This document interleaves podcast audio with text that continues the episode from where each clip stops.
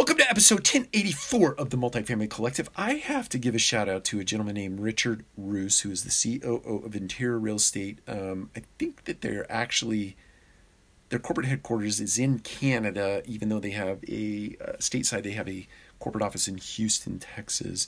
Uh, but Richard reached out to me let's say it was six months ago, maybe it was longer than that, but uh, to develop a relationship, he's a CEO, COO of an organization. I hold that title at our organization, and he's just reaching out and building his network. And and since that moment in time, we've um, exchanged um, information over email. We've set up a time. I think it's once a month on a Friday.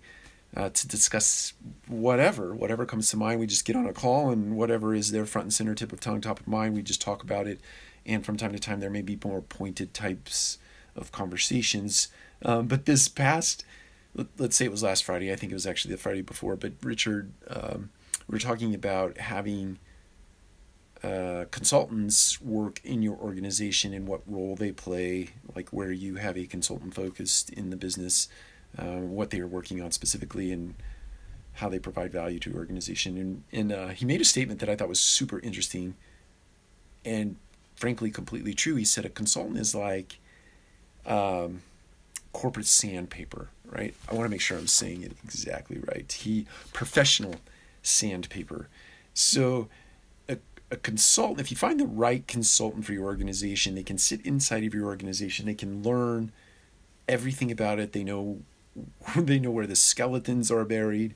Uh, they know the closets, they know the doors to open so that they can expose all the skeletons. They know the sacred cows. They know all of the things about your organization, such and but they don't work for you, so to speak. So they they have the latitude to say the things that you would you would hope would come out of your team members' uh, mouths, but most of the time, if we're being honest with ourselves, this doesn't come out, right?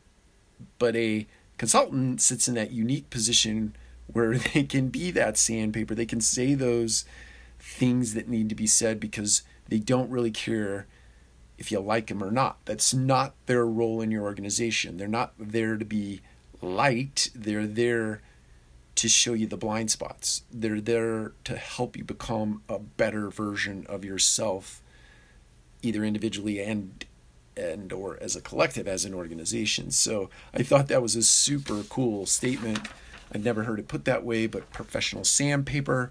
I'd encourage everybody if you haven't worked with a consultant that is worth their weight in gold go find that person whether it be personal coach or professional organizational type coach. Find that person they can do that for your organization or do that for you individually because they are worth that sandpaper, even though it hurts, is well worth it uh, at the end of the day because they help you become better versions of you and help your organization become a better version of itself. So take care. We'll talk to you again soon.